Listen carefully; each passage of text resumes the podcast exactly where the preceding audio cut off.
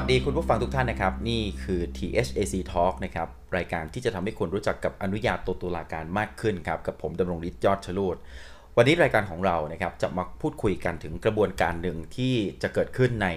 การงับข้อพิพาททางเลือกนะครับ ทั้งอนุญาโตตุลาการ แล้วก็การไกลเกลี่ยแล้วอาจจะเปรียบเทียบกับกระบวนการในศาลด้วยนะครับ ซึ่งวันนี้เราก็มีแขกรับเชิญที่จะมาถามในเรื่องนี้ เพราะว่าเป็นข้อสงสัยที่เกิดขึ้นกับ แขกรับเชิญของเราจริงๆนะครับนั่นก็คือคุณปอปุญญานิตสวัสดีครับ คุณปอครับ สวัสดีค่ะ สวัสดีค่ะท่านฟังค่ะครับผมคุณปอเนี่ยเป็นสื่อมวลชนเก่านะฮะแต่ปัจจุบันก็มีงานประจำค่ะอีกงานหนึ่งไปแล้วนะครับใช่แต่ทีนี้นะฮะสื่อมวลชนเนี่ยเป็นอาชีพที่มักจะเจอกับการเอ่อเดินทางไปทำข่าว แล้วก็จะเจอกับความขัดแย้งค่อนข้าง เยอะไม่ว่าจะเป็นระดับประเทศหรือว่าคดีความปกติทั่วไป โดยส่วนตัวพี่ปอเองค่ะ ส่วนใหญ่ที่เวลาทำข่าว เราจะเจอความขัดแย้งรูปแบบไหนบ้างคะที่เราเจอ ก็เจอหลากหลายนะคะ แต่ว่าโดยส่วนตัวก็จะเจอพวกเอ่อระหว่างภาคประชาชนกับภาครัฐอะไรอย่างเงี้ยค่ะ ส่วนมากสำหรับพี่ปออยู่สายการเมืองใช่ค่ะ โอเคครับ เพราะฉะนั้นอาจจะเจอคดีพิพาทข้อพิพาทที่เอ่ออาจจะเป็นรัฐกับประชาชน หรือว่าจะเป็นในรูปแบบของรัฐกับเอกชน ใช่ไหมฮะใช่ค่ะซะส่วนใหญ่ คราวนี้นะครับตอนนี้เนี่ยก็คือว่าวันนี้พี่ปอมีข้อสงสัยอะไรดีกว่า ก็คือสงสัยว่าสมมุติอย่างตอนเนี้ยพี่ก็ไม่ได้ทำงานเป็นนักข่าวแล้วเนาะเวลาสงสัยก็ครับคือบางทีเรามีปัญหาอะไรกับใครอย่างเงี้ยเพื่อนบ้านหรือว่าจะเป็นไปขับรถไปชน แล้วมีปัญหายืดยาวยืดเยอะหรืออะไรก็ตามเหอะอ่าฮะทีเนี้ยถ้าถ้าเกิดว่าเรามีบุคคลที่สามเข้ามา ไก่เกลียเนี่ยครับก็คืออยากจะรู้ว่าเราจะรู้ได้ยังไงว่าการที่เราจะมีกระบวนการกระบวนการหาข้อยุตินอกศาลอย่างเงี้ยอืมเราจะไว้ใจคนที่มาเป็นเอ่อบุคคลที่สามที่มาช่วยเราตัดสินได้ยังไงอืมเพราะว่าหรือครับเราจะรู้ได้ยังไงว่า เออว่าเขาจะตัดสินให้เราได้ได้เราเชื่อเขาได้จริง ๆ อะไรอย่างเงี้ยครับโอเค อันนี้ก็เป็นปัญหาที่หลายคนเนี่ยสงสัยเหมือนกันนะฮะว่าไอกระบวนการไกลเกลี่ย หรือว่าการประนอมข้อพิพาท ที่เกิดขึ้นนอกศาลเราจะไว้ใจได้ยังไง เพราะว่าศาลเองเขาก็มีประมวลจริยธรรมนะครับมีการกำหนดมาตรฐานจริยธรรมที่มันจะเป็นตัวกำหนดการทำงานทุกอย่าง แล้วก็สามารถที่จะทดสอบเรื่องความโปร่งใส การตรวจสอบได้แล้วก็ความเป็นธรรมนะฮะแต่ว่าพอเราย้อนกลับมาดูที่กระบวนการทางเลือกอย่างอนุญาโตตุลาการหรือแม้กระทั่งการไกลเกลี่ยเนี่ยก็เป็นหลายเรื่องเออเป็นหลายเป็นเป็นเรื่องหนึ่งที่หลายคนสงสัยนะฮะวันนี้เนี่ยผมก็ ได้ไปค้นหาข้อมูลแล้วก็หลาย ๆ อย่างที่เกี่ยวข้องแล้วสามารถอธิบายเรื่องนี้ได้นะฮะจริง ๆ พี่ปอในต่างประเทศเขาก็มีปัญหาเรื่องนี้เหมือนกันนะฮะก็คือว่าผมจะขอไล่ไปทีละระบบดีกว่า เราพูดถึงทีละอันก็คือว่าเราพูดถึง 3 เรื่องแล้วกัน ก็คือเรื่องของอนุญาโตตุลาการ แล้วก็เรื่องของการตัดสินคดีในศาลและอีกอันหนึงก็คืออาการไกลเกลี่ยของของระบบนอกศาลนะฮะก็คือว่า ทั้ง 3 ระบบนี้ค่อนข้างที่จะมีระบบที่แตกต่างกันอย่างศาลเนี่ยการพิพากษาก็คือมีผู้พิพากษาเป็นที่เป็นผู้ตัดสินนะฮะแล้วก็มีองค์คณะแล้วแต่กรณี แล้วแต่คดีไปว่ามีจำนวนเท่าไหร่นะฮะส่วนการระงับข้อพิพาททางเลือกอื่นนะครับ อย่างการไกลเกลี่ยก็จะมีผู้ไกลเกลี่ยเป็นคนกลาง แล้วก็อย่างอนุญาโตตุลาการก็จะมีการตั้งผู้ที่ทำหน้าที่อนุญาโตตุลาการมานะครับ ซึ่งเขาบอกว่าเป็นจำนวนเลขคี่นะฮะ พื่อที่จะให้มีเอ่อจำนวนเลขคี่เนี่ยเนื่องจากว่าหากมีการเอ่อให้คำวินิจฉัยนะครับไปในทางเดียวกันก็จะมีคนหนึ่งเนี่ยที่จะ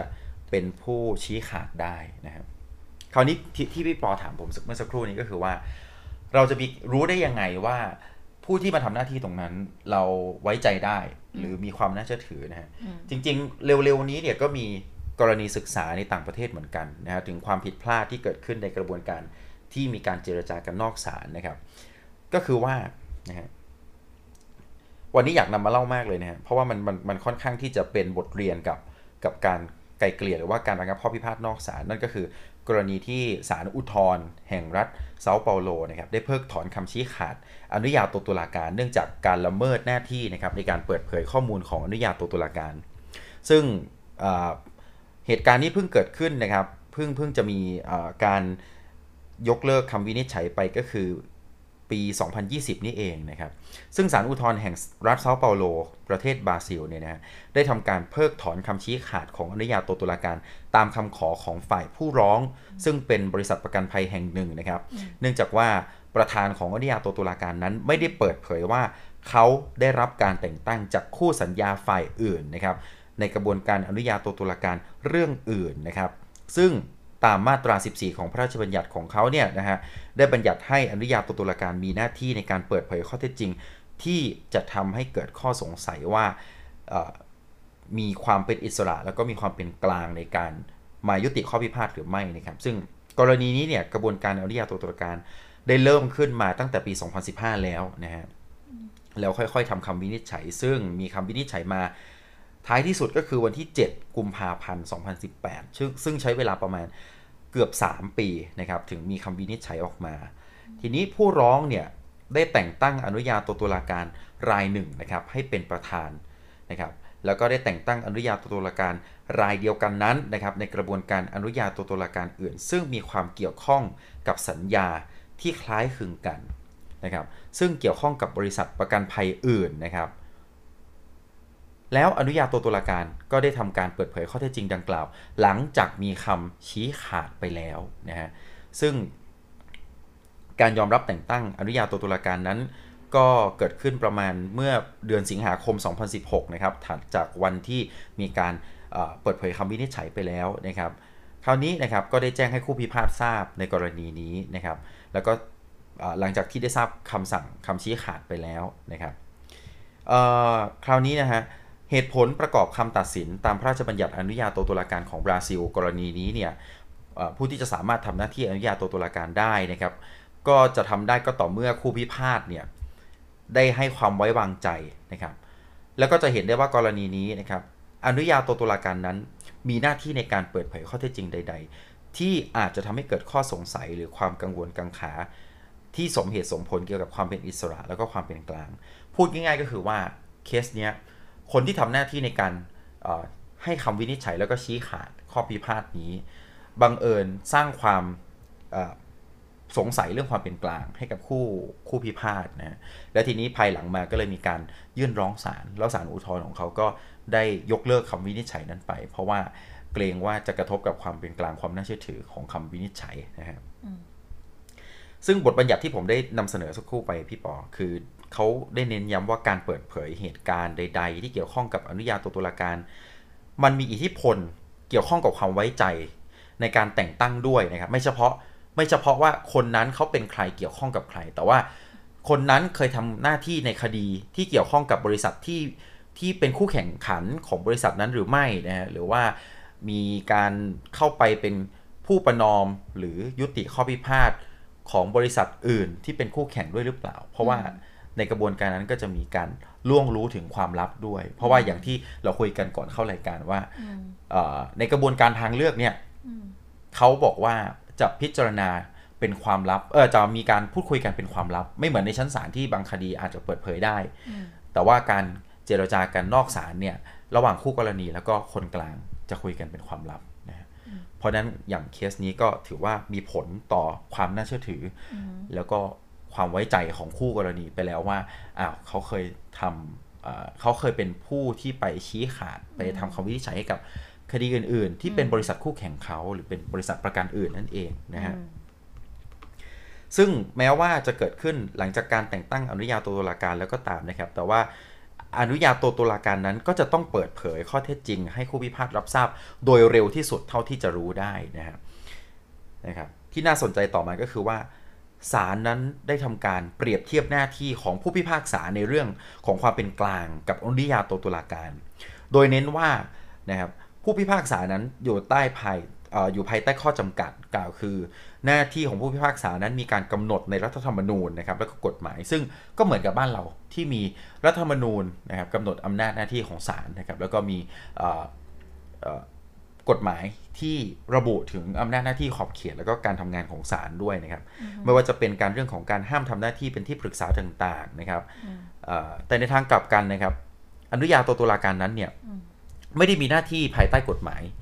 นะครับแแต่เป็นผู้ที่อยู่ตรงกลางนะครับ คอยไกลเกลี่ยอนุญาโตตัวตัวตุลาการนั้นเนี่ยจะต้องปฏิบัติหน้าที่ในการเปิดเผยข้อมูล โดยต้องเป็นการเปิดเผยที่โปร่งใสแล้วก็เป็นข้อเท็จจริงที่เกี่ยวข้อง ซึ่งอาจจะกระทบกับความน่าเชื่อถือนะครับ แล้วก็ไม่เพียงเปิดเผยก่อนที่จะได้รับการแต่งตั้งเท่านั้น หากภายหลังที่แต่งตั้งไปแล้วก็ตามนะฮะสมมุติว่าก่อนเข้ากระบวนการเขาแต่งตั้งปุ๊บมีการ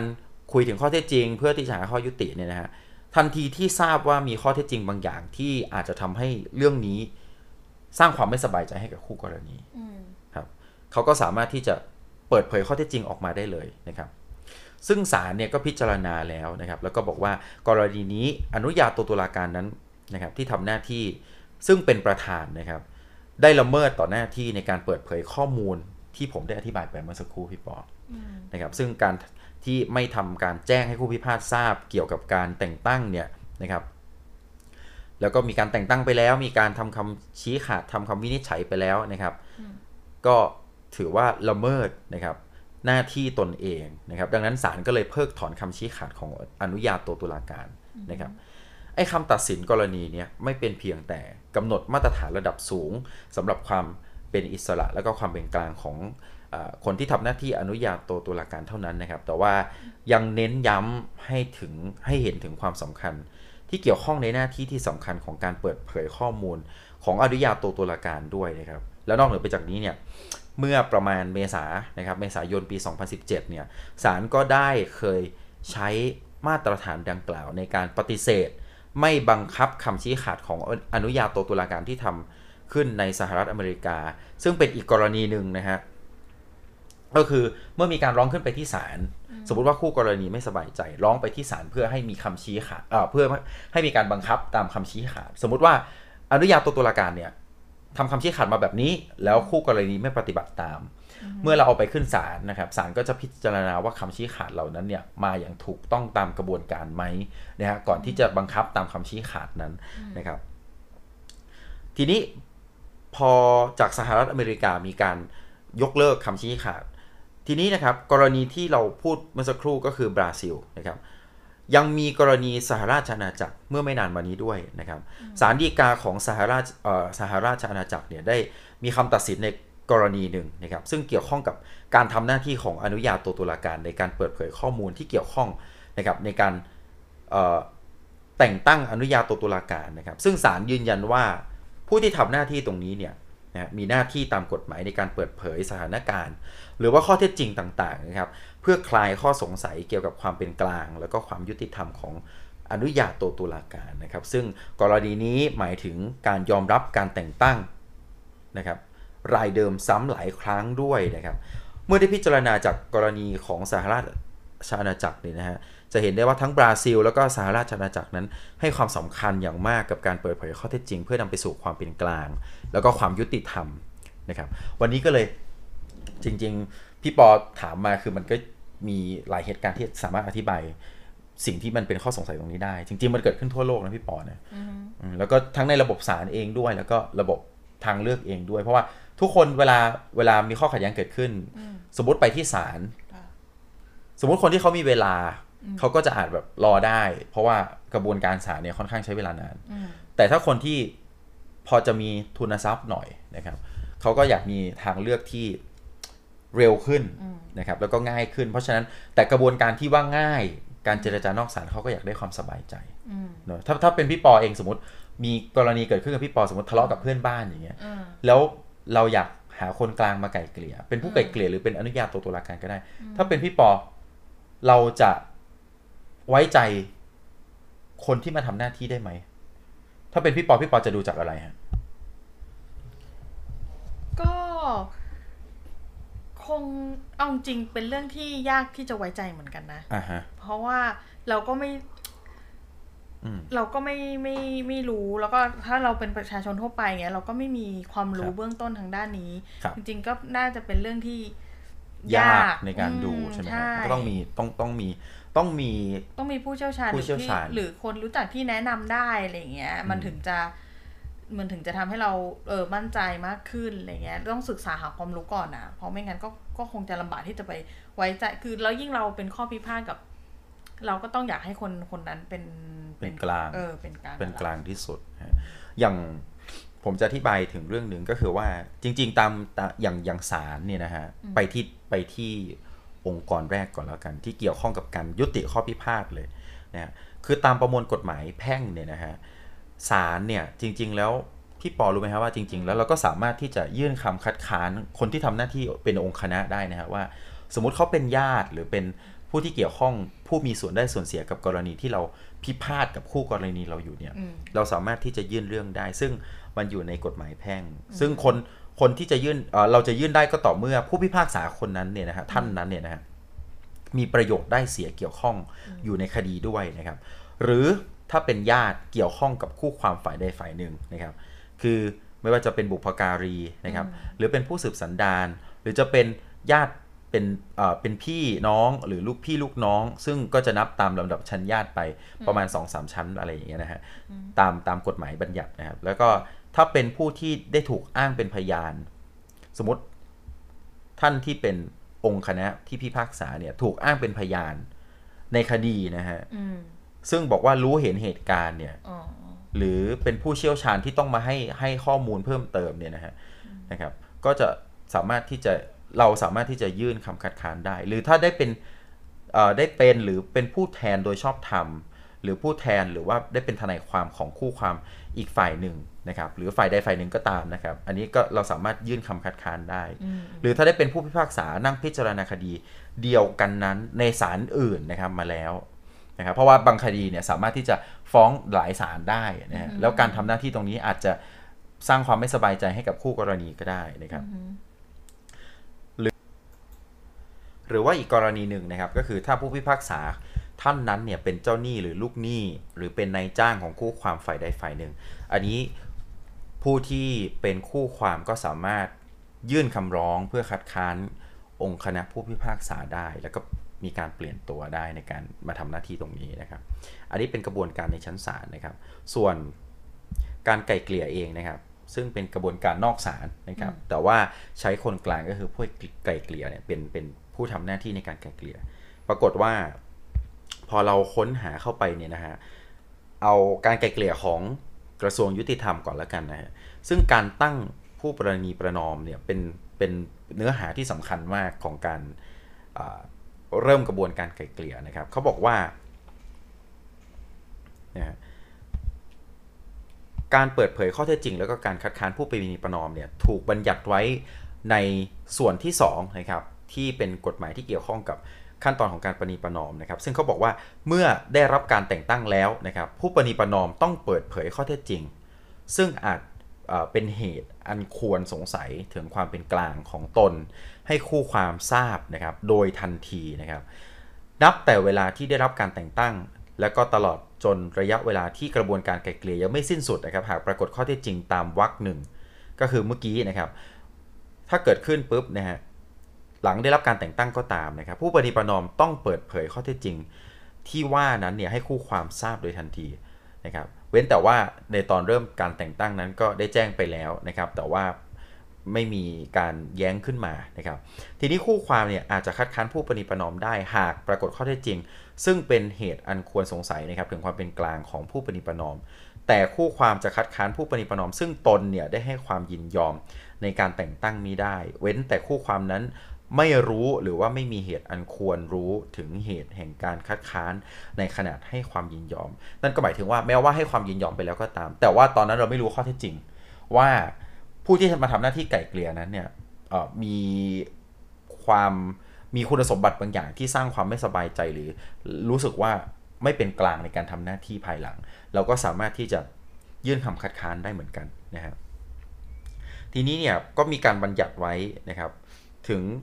การยื่นคำคัดค้านอย่างอีกข้อหนึ่งก็บอกว่าคู่ความที่ประสงค์จะคัดค้าน ผู้ปณิประนอม ต้องแจ้งเหตุการคัดค้านให้ผู้รับผิดชอบราชการศาลหรือองค์คณะผู้พิพากษา ที่แต่งตั้งผู้ปณิประนอมนั้นนะทราบก่อน เริ่มกระบวนการไกล่เกลี่ยหรือว่าภายใน 7 วันนับตั้งแต่รู้ข้อเท็จจริงที่สร้างความไม่สบายใจนั่นเองนะครับ เพราะนั้นอย่างในกระบวนการไกล่เกลี่ยข้อพิพาทเนี่ยนะก็สามารถที่จะยื่นคำคัดค้านนะครับเพื่อที่จะเปลี่ยนตัวผู้พิพาทได้เหมือนกันเออผู้ไก่เกลี่ยได้เหมือนกันนะครับพี่ปออันนี้นี่ขนาดกระบวนการในศาล นะฮะไม่ว่าจะเป็นการพิพากษา การเอาเข้าคดีเข้าสู่ศาลหรือว่าการที่นำคดีมาสู่การไกลเกลี่ยนะครับในของกระทรวงยุติธรรมเองก็ตามนะครับ อันนี้เป็นหน่วยงานรัฐ แต่เขาก็มีกระบวนการกลไกในการคัดค้านได้นะครับ อันนี้ระบบที่อธิบายไปเมื่อสักครู่ถ้าสมมติว่าพี่ปอมีข้อขัดแย้งแล้ว เอาเข้าไปในระบบเมื่อสักครู่นี้พี่ปอ เกิดความเชื่อใจและไว้ใจไหมฮะถ้าเกิดในความรู้สึกของตัวเอง ถ้าถามว่าพอเข้าไปในระบบอย่างเงี้ยก็ก็รู้สึกไว้ใจนะอืคิดว่า คิดว่าน่าจะให้ความเป็นธรรมกับเราได้ เพราะว่ามันมันมันอยู่ในระบบที่เป็นแบบเป็นศาลอะไรอย่างเงี้ยอ่าฮะแล้วถ้าถ้าโดยพี่ปอเองถ้าสมมติว่าข้อสมมติเกิดข้อพิพาทเกิดขึ้นปุ๊บข้อมูลอะไรที่ ถ้าเรารู้ปุ๊บเรามันจะเราไม่สบายใจเลยว่าคนเนี้ยทำหน้าที่ไม่เป็นกลางแน่นอน ข้อมูลอะไรบ้างก็ถ้าเขาเป็นญาติกันอะไรเงี้ยครับ ซึ่งก็คงไม่ไว้ใจหรือเป็นรู้จักการเป็นการส่วนตัวอะไรอย่างเงี้ย เราก็คงคงคลางแคลงใจอยู่เหมือนกัน อืมครับ อันนั้นก็เป็นหน่วยงานรัฐนะที่ดูแลเรื่องการระงับข้อพิพาทคราวนี้เรามาดูกันบ้างว่า องค์กรมหาชนอย่าง สถาบันอนุญาโตตุลาการของเราบ้างนะฮะว่า เราเนี่ยมีกระบวนการอย่างไรนะครับ ในการสร้างความไว้เนื้อเชื่อใจ ผู้ที่มาทำหน้าที่ผู้ประนอมนะฮะเรามาดูกันที่ข้อบังคับเกี่ยวกับการประนอมข้อพิพาทดีกว่ามาดูกันที่หมวด2นะฮะซึ่งพูดถึงผู้ประนอมนะครับในข้อ 17นะครับซึ่งเขาบอกไว้ว่าเมื่อได้รับการแต่งตั้งแล้วนะครับ ผู้ประนอมเนี่ยจะต้องเปิดเผยข้อเท็จจริง ซึ่งอาจเป็น เหตุอันควรสงสัยถึงความเป็นกลางนะครับ แล้วก็ความเป็นอิสระของตนเนี่ยให้คู่กรณีทราบโดยทันที อันนี้ก็เป็นกระบวนการหนึ่งที่ที่ที่สร้างความไว้ใจเพิ่มขึ้นนะครับ แล้วเขาก็บอกว่าเมื่อมีเหตุอันควรสงสัยถึงความเป็นกลาง แล้วก็ความเป็นอิสระของผู้ประนอมคู่กรณี อาจยื่นคำคัดค้านผู้ประนอม โดยระบุเหตุแห่งการคัดค้านให้สถาบันเนี่ยทราบก่อนเริ่มการประนอม หรือภายใน 7 วันนับตั้งแต่รู้ข้อเท็จจริง แล้วก็ ต้องกระทำการประนอมจะสิ้นสุดลงด้วยนะครับ คือคือสามารถร้องได้หลังจาก 7 วันที่รู้เรื่องนั้น หรืออาจจะยื่นก่อนที่จะสิ้นสุดการประนอม ซึ่งถ้าดูจากลักษณะการตราข้อบังคับตรงนี้มานะครับกับข้อบังคับการไกลเกลี่ยของศาลเมื่อสักครู่นี้นะครับ มันใกล้เคียงกันมากก็คือ 7 วันนะฮะเวันหลังจากที่ทราบเรื่องนะฮะก็สามารถที่จะยื่นได้ ทีนี้เขาบอกว่าเมื่อมีการคัดค้านผู้ประนอม ให้สถาบันส่งคำคัดค้านให้คู่กรณีอีกฝ่าย และผู้ประนอมเนี่ยที่ถูกคัดค้านทราบโดยเร็วนะครับ ถ้าคู่กรณีอีกฝ่ายยอมรับเหตุแห่งการคัดค้าน หรือผู้ประนอมที่ถูกคัดค้านถอนตัว ก็ให้ตั้งผู้ประนอมคนใหม่แทนที่นะครับ อันนี้ก็เป็นการสร้างความไว้ใจอย่างหนึ่งนะครับ ในข้อบังคับของสถาบันอนุญาโตตุลาการนะครับ คราวนี้ก็จะมีข้อบังคับอีกหลายตัวที่เกี่ยวข้องกับการทำหน้าที่ของผู้ประนอม แล้วก็ การพยายามสร้างความเป็นกลาง สร้างความไว้ใจนะครับอย่างข้อบังคับของสถาบันเองเนี่ยนะฮะในข้อ 18เนี่ยก็บอกไปในลักษณะที่คล้ายกันนะครับพี่ปอ ก็คือว่าอนุญาโตตุลาการจะต้องเปิดเผยข้อเท็จจริง ซึ่งอาจจะเป็นเหตุสงสัยถึงความเป็นกลาง และก็ความเป็นอิสระของตนต่อคู่พิพาทแล้วก็นายทะเบียนด้วยนะฮะอนุญาโตตุลาการเนี่ยอาจถูกคัดค้านได้หากปรากฏเหตุ อันควรสงสัยถึงความเป็นกลาง หรือความเป็นอิสระนะฮะซึ่งกำหนดเนี่ยก็ 7 วันนับแต่ได้รับแจ้งการตั้งอนุญาโตตุลาการ หรือนับแต่วันที่คู่พิพาทได้ทราบถึง หรือควรได้ทราบถึงเหตุอันควรสงสัยนั้นนะครับ ซึ่งระยะวันเนี่ยใกล้เคียงกันเลย 7 วันนะหลังจากทราบเรื่องสามารถที่จะยื่นคำคัดค้านภายใน 7 วันได้เลยนะครับหรือว่าก่อนที่จะสิ้นสุดการระงับข้อพิพาท กระบวนการอนุญาโตตุลาการหรือกระบวนการไกลเกลี่ยนั้นนะครับเขาบอกว่าเมื่อมีการตั้งอนุญาโตตุลาการแทน คณะอนุญาโตตุลาการอาจดำเนินกระบวนพิจารณาคดีนั้นต่อไป หรือจะดำเนินการกระบวนการพิจารณาคดีนับใหม่ทั้งหมดก็ได้ อันนี้ก็เป็นอีกวิธีหนึ่งนะพี่ปอนะที่ที่เขาจะพยายามสร้างมาตรฐานในการระงับข้อพิพาทไกลเกลี่ยนอกศาลเพื่อที่จะให้เกิดความน่าเชื่อถือมากยิ่งขึ้น เอางี้ดีกว่า เรามาคุยกันดีกว่าว่า หลังจากที่พี่ปอฟังไปทั้งกระบวนการในศาลเองแล้วก็นอกศาลถ้าสมมติว่าเกิดกรณีพิพาทขึ้นมากับพี่ปอเอง ซึ่งซึ่งพี่ปอเองก็เป็นนักข่าวมาเราเห็นกรณีพิพาทมาเยอะทั้งประชาชนด้วยกันเองนะครับ หรือว่ารัฐบาลกับเอกชน หรือรัฐบาลกับประชาชนเนี่ยถามว่าทุกวันนี้ นะครับอย่างที่เราทราบกันคือสถิติคดีขึ้นศาลเนี่ยค่อนข้างเยอะใช้เวลาเยอะ แต่ว่ากระบวนการทางเลือกก็เกิดมาเพื่อที่จะช่วยลดลดเวลาในการนำคดีลดคดีขึ้นสู่ศาลด้วย แล้วก็ลดเวลาในการพิจารณาคดีหรือหาข้อยุตินั้น ถ้าเป็นพี่ปอเองพี่ปอเมื่อได้ฟังข้อมูลเมื่อสักครู่ไป คิดว่าเราสามารถไว้ใจกระบวนการทางเลือกได้ไหมครับเอาจากความรู้สึกจริง ๆ ก็ได้ครับพี่ปอก็ ถามว่าไว้ใจได้ไหมก็คิดว่าถ้าถ้าถ้าฟังจากข้อต่างๆที่พูดนะ คือก็ใกล้เคียงกับศาลนะก็ก็ไว้ใจได้ระดับหนึ่ง แต่ถามว่าไว้ใจอะไรมากกว่าการส่วนตัวตอนนี้ก็รู้สึกว่าไว้ใจศาลมากกว่าเออแต่ถ้าเกิดว่า เออ ถ้าเราได้ศึกษาตัวนี้มากขึ้นเนี่ยก็คงเชื่อว่าถ้าไม่เสียเวลาเราอะเนาะเออเราก็คงจะก็ต้องเลือกสิ่งที่เออไม่เสียเวลามากกว่า จริง ๆ ทุกวันนี้เนี่ย ค่าใช้จ่ายกับกระบวนการนอกศาลเนี่ยค่อนข้าง ไม่ได้แพงนะพี่ปอเอ่อถ้าเกิดว่าเทียบกับระยะเวลาที่เราต้องใช้ แล้วก็กระบวนการที่ไม่ได้ยุ่งยากนะครับ ปกติเนี่ยถ้ากระบวนการในศาลการสืบพยานแต่ละชั้น ก็จะต้องนัดนัดสืบพยาน นัดเบิกความ ซึ่งนัดแต่ละครั้งเนี่ยก็จะมีระยะห่างกันพอสมควรนะแต่ว่าอย่างกระบวนการทางเลือกเนี่ยเขาก็จะมีการนัดมาแล้วก็มีการส่งคำคู่ความเนี่ยในในกรณีที่ รวดเร็วกว่าในชั้นศาลเพราะฉะนั้นเนี่ยอย่างเรื่องเวลาเนี่ยกระบวนการทางเลือกก็เป็นอีกทางเลือกหนึ่งที่จะทำให้ประหยัดเวลามากขึ้นนะฮะวันนี้เราก็ได้สาระพอสมควรนะครับพี่ปอครับก็ทั้งเรื่องการคัดค้านนะครับ ผู้ที่ทำหน้าที่ไก่เกลี่ย การคัดค้านผู้ที่ทำหน้าที่อนุญาโตตุลาการ แล้วก็การคัดค้านผู้ที่ทำหน้าที่องค์คณะในศาลด้วยนะครับ วันนี้ก็ได้ สาระพอสมควรนะครับสำหรับวันนี้เวลาของเราก็หมดลงแล้วนะครับ ยังไงก็ขอบคุณพี่ปอเนาะที่มานั่งร่วมรายการของเรา มานั่งฟังแล้วก็มานั่งพูดคุยกันเล็ก ๆ น้อยๆนะครับสำหรับวันนี้นะครับคุณผู้ฟังทุกท่านถ้าเกิดว่ามีข้อสงสัยอะไรกับกระบวนการระงับข้อพิพาททางเลือกนะครับที่อยากให้เรานำมาพูดคุยกันในรายการ ก็สามารถติดต่อกันเข้ามาได้นะครับ ขอบคุณท่านผู้ฟังทุกท่านที่ติดตามรับฟังสำหรับวันนี้สวัสดีครับ สวัสดีค่ะ